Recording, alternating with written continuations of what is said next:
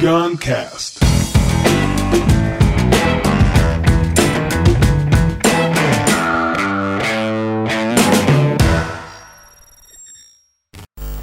A gente ontem trouxe muito o conceito de normal versus natural. Normal, norma, regras e natural é o orgânico. E o subtítulo do seu livro é A Ordem Natural. É isso. Então eu queria que você compartilhasse um pouco dessa sua visão de qual é a ordem natural das coisas, dos negócios. Primeiro, assim, primeiro, boa tarde, prazer estar aqui com vocês, viu? Mas assim, a ordem natural, Murilo, é esse tempo, espaço, lugar, estado estágio que a gente precisa buscar. O Longo que falou aqui do, do, do, do Moisés, não falou da terra prometida. Eu acho que essa terra prometida é uma metáfora da ordem natural. Acho até que esse reino de Deus que Jesus falava é uma metáfora da ordem natural. A ordem natural é um lugar onde a gente deveria retornar, porque lá é o melhor lugar para a gente descobrir o nosso verdadeiro propósito. Porque o contrário da ordem natural é o fora da ordem. Eu vou usar uma metáfora, que aliás é a capa do livro, né? Se você juntar ela com o velho menino, você tem uma bicicleta, não tem? E aí, eu acho que é uma metáfora muito simples, porque é uma roda de bicicleta que todo mundo sabe o que é. E isso aqui bonitinho, olha que legal. E a roda da bicicleta você tem o eixo e você tem o, aro, aonde fica o pneu, não é? E você tem a, os aros, os raios. Então, assim, o pneu é o que está fora da ordem, é a periferia. É, é, o pneu é que rala nas ostras, passa pelas pedras, passa pelos pedregulhos, vidros, etc. E nós precisamos, ter, se a gente viver só no pneu, nós vamos ter uma vida muito estressante, muito desgastante. E você não vai encontrar o seu propósito no pneu, você vai encontrar no eixo. O eixo é a metáfora da ordem natural esse estado, esse estágio, esse lugar, aonde a gente tem uma certa distância, um distanciamento do mundo externo, esse mundo fora da ordem, para que a gente possa captar verdadeiramente o nosso propósito. Então a ordem natural é isso. E quando você fala que é diferente do normal, porque o normal é viver, é viver no pneu, esse é o normal, é a vida normal. É a vida do, do, do, do horário, do horário de entrar, do horário de sair, é a vida da, da obediência, da subserviência. Esse é o normal. Veja que nenhuma, já que falamos de criança aqui hoje, né? Sim. Sua filha, nenhuma criança é normal. Ela é natural. Normal ela não é.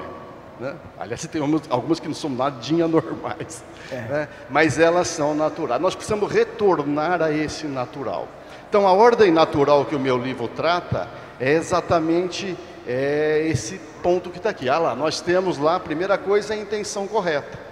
Se você não. Ali você falou do correto hoje. Né? Correto, né? foi. Que não é, não é intenção perfeita, é a intenção correta. Aquela que quando você vê, verifica que ela não está correta, ela é incorreta, você retorna. Né? E transforma a intenção em correta. O que é intenção? Intenção é algo que precede o propósito, vem antes. Intenção é, uma, é um intendo, é uma inclinação, é um movimento. A intenção é você olhar para o norte, para você não caminhar para o sul. Já que você tem que ir para o norte, é bom que você esteja inclinado. É uma vontade, não? É vontade, não? É um, é um interesse, intenção? Ela é ainda antes, é, é, ela vem antes, ela precede o desejo. A ordem é o seguinte: a intenção o desejo que é a matéria-prima do propósito. Então, primeiro você tem que estar inclinado numa determinada direção. Pode existir uma intenção que é uma intenção de criatura e uma intenção de criador. Né? Intenção de criador é quando a intenção é sua, não é de ninguém. Não é a intenção do seu pai ou da sua mãe e não é a intenção da sociedade também. Porque essa é a intenção fora da ordem, aquela que não é sua. Mas quando é a sua intenção, a intenção que vem da ordem natural, vem do eixo da roda da bicicleta. Essa é a verdadeira intenção, aquela que é sua, que fala com você mesmo, fala com seus talentos. Então tudo começa numa intenção e que seja correta. E a percepção, aí depois vem a percepção. A percepção é o seguinte: você já fez uma referência da falta e da farta. Eu posso ter uma percepção de mundo de falta. A, percepção de escassez, que o Daniel também citou aqui na fala dele. Mas eu posso ter uma percepção de mundo de abundância. Agora, é, isso significa o seguinte: quando eu tenho uma percepção de farta, de falta, e não de farta, eu faço uma confusão muito perigosa, que é confundir desejo com carência. Carência é o que me falta, desejo é o que me farta.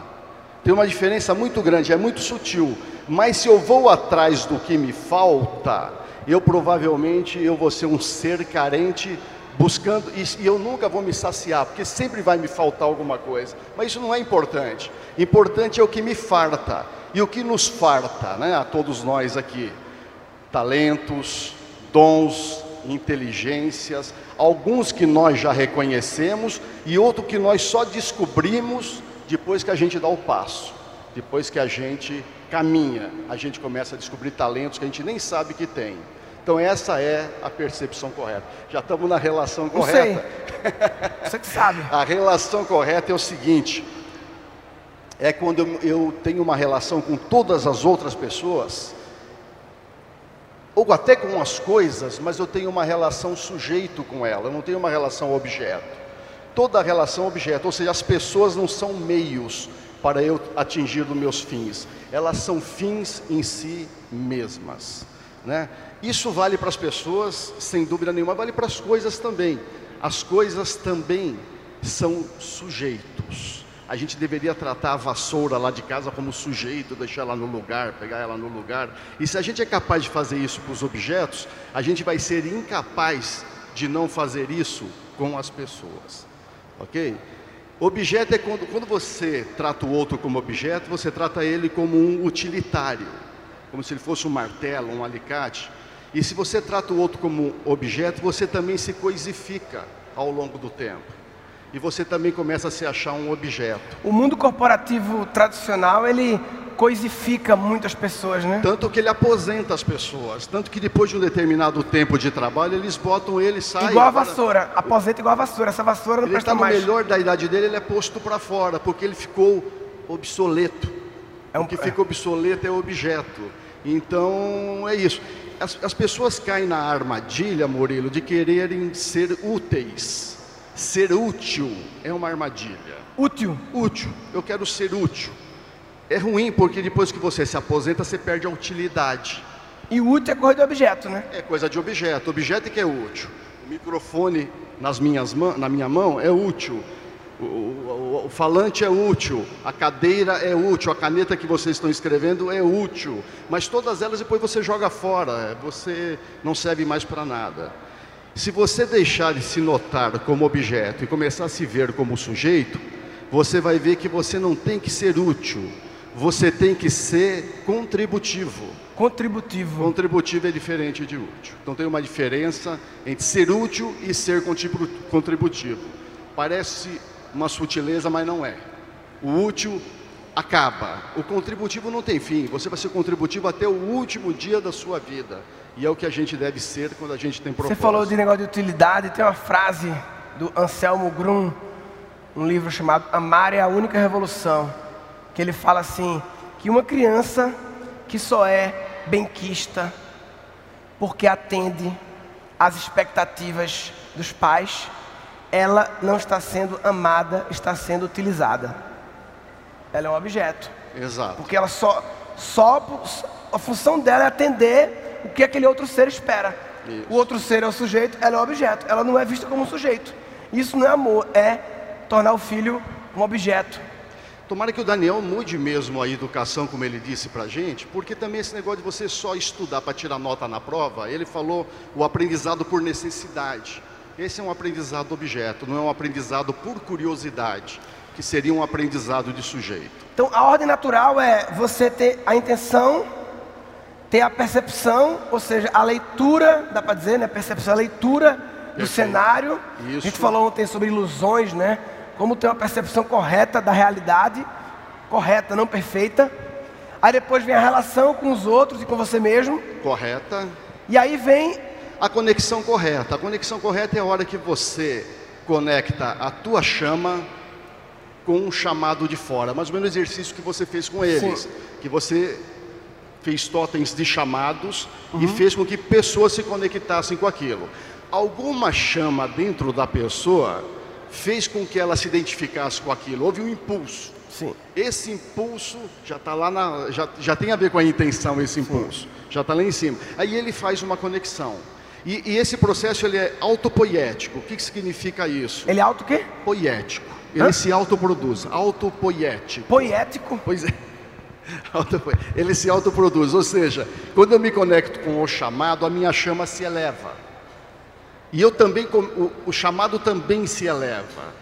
Né? É, é, existe um processo de auto-reforço de uma Sim. coisa com outra. Por isso que chama conexão correta. A minha chama fez contato com aquele chamado. Eu suponho que nos exercícios de ontem, as pessoas discutindo sobre aquele chamado, as chamas foram se elevando. Sim. Vão se elevando, vão se elevando.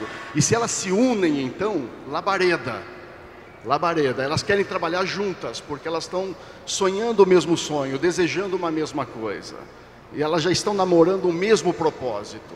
Então essa é a conexão correta, a conexão da chama com o chamado. Maravilhoso. E aí? Aí fecha a ordem natural que é a, você tem que dar o passo, você tem que caminhar. Aí certeza você não vai ter. Eu tenho uma, o, o, Daniel terminou falando de convicção e o velho Tafu, personagem do meu livro Velho Menino, ele tem uma frase que diz o seguinte: conexão é não ter certezas. Eu gosto dessa frase do velho Tafu. Convicção é não ter certezas. Mas você tem convicção, mas certeza você não tem. E você tem que dar o passo. Se você quiser ter certeza, você nunca vai dar o passo.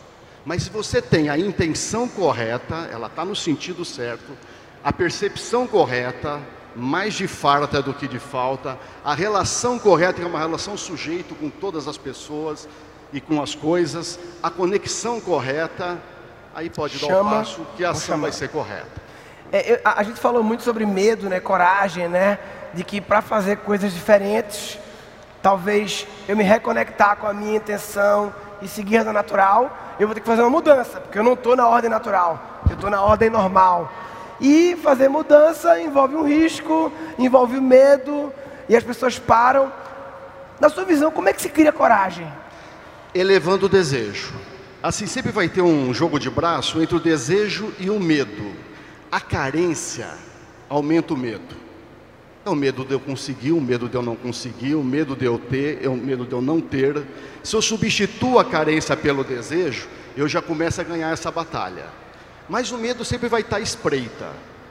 E o medo, é, é, ele te cutuca para te dizer o seguinte: aumente o teu desejo. Você precisa aumentar o teu desejo. O desejo precisa ficar sempre acima do medo, nunca abaixo do medo. O medo não pode vencer, mas ele vai estar lá. Mas ele é bom porque ele faz você aumentar o seu desejo.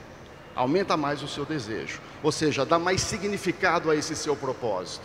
Eleva mais o seu desejo. O desejo é a matéria-prima do propósito. E o que é a metanoia? A tua escola chama metanoia. Tem um livro todo meu. O que é metanoia? A palavra? É. A palavra metanoia é, vem do grego, é você enxergar além. É você ver aquilo que, que não é visível. É você enxergar o invisível. Não é visível, mas você enxerga. Isso é metanoia. Né? Então, essa é a palavra que dá o nome a, a, a, ao meu processo, à minha empresa.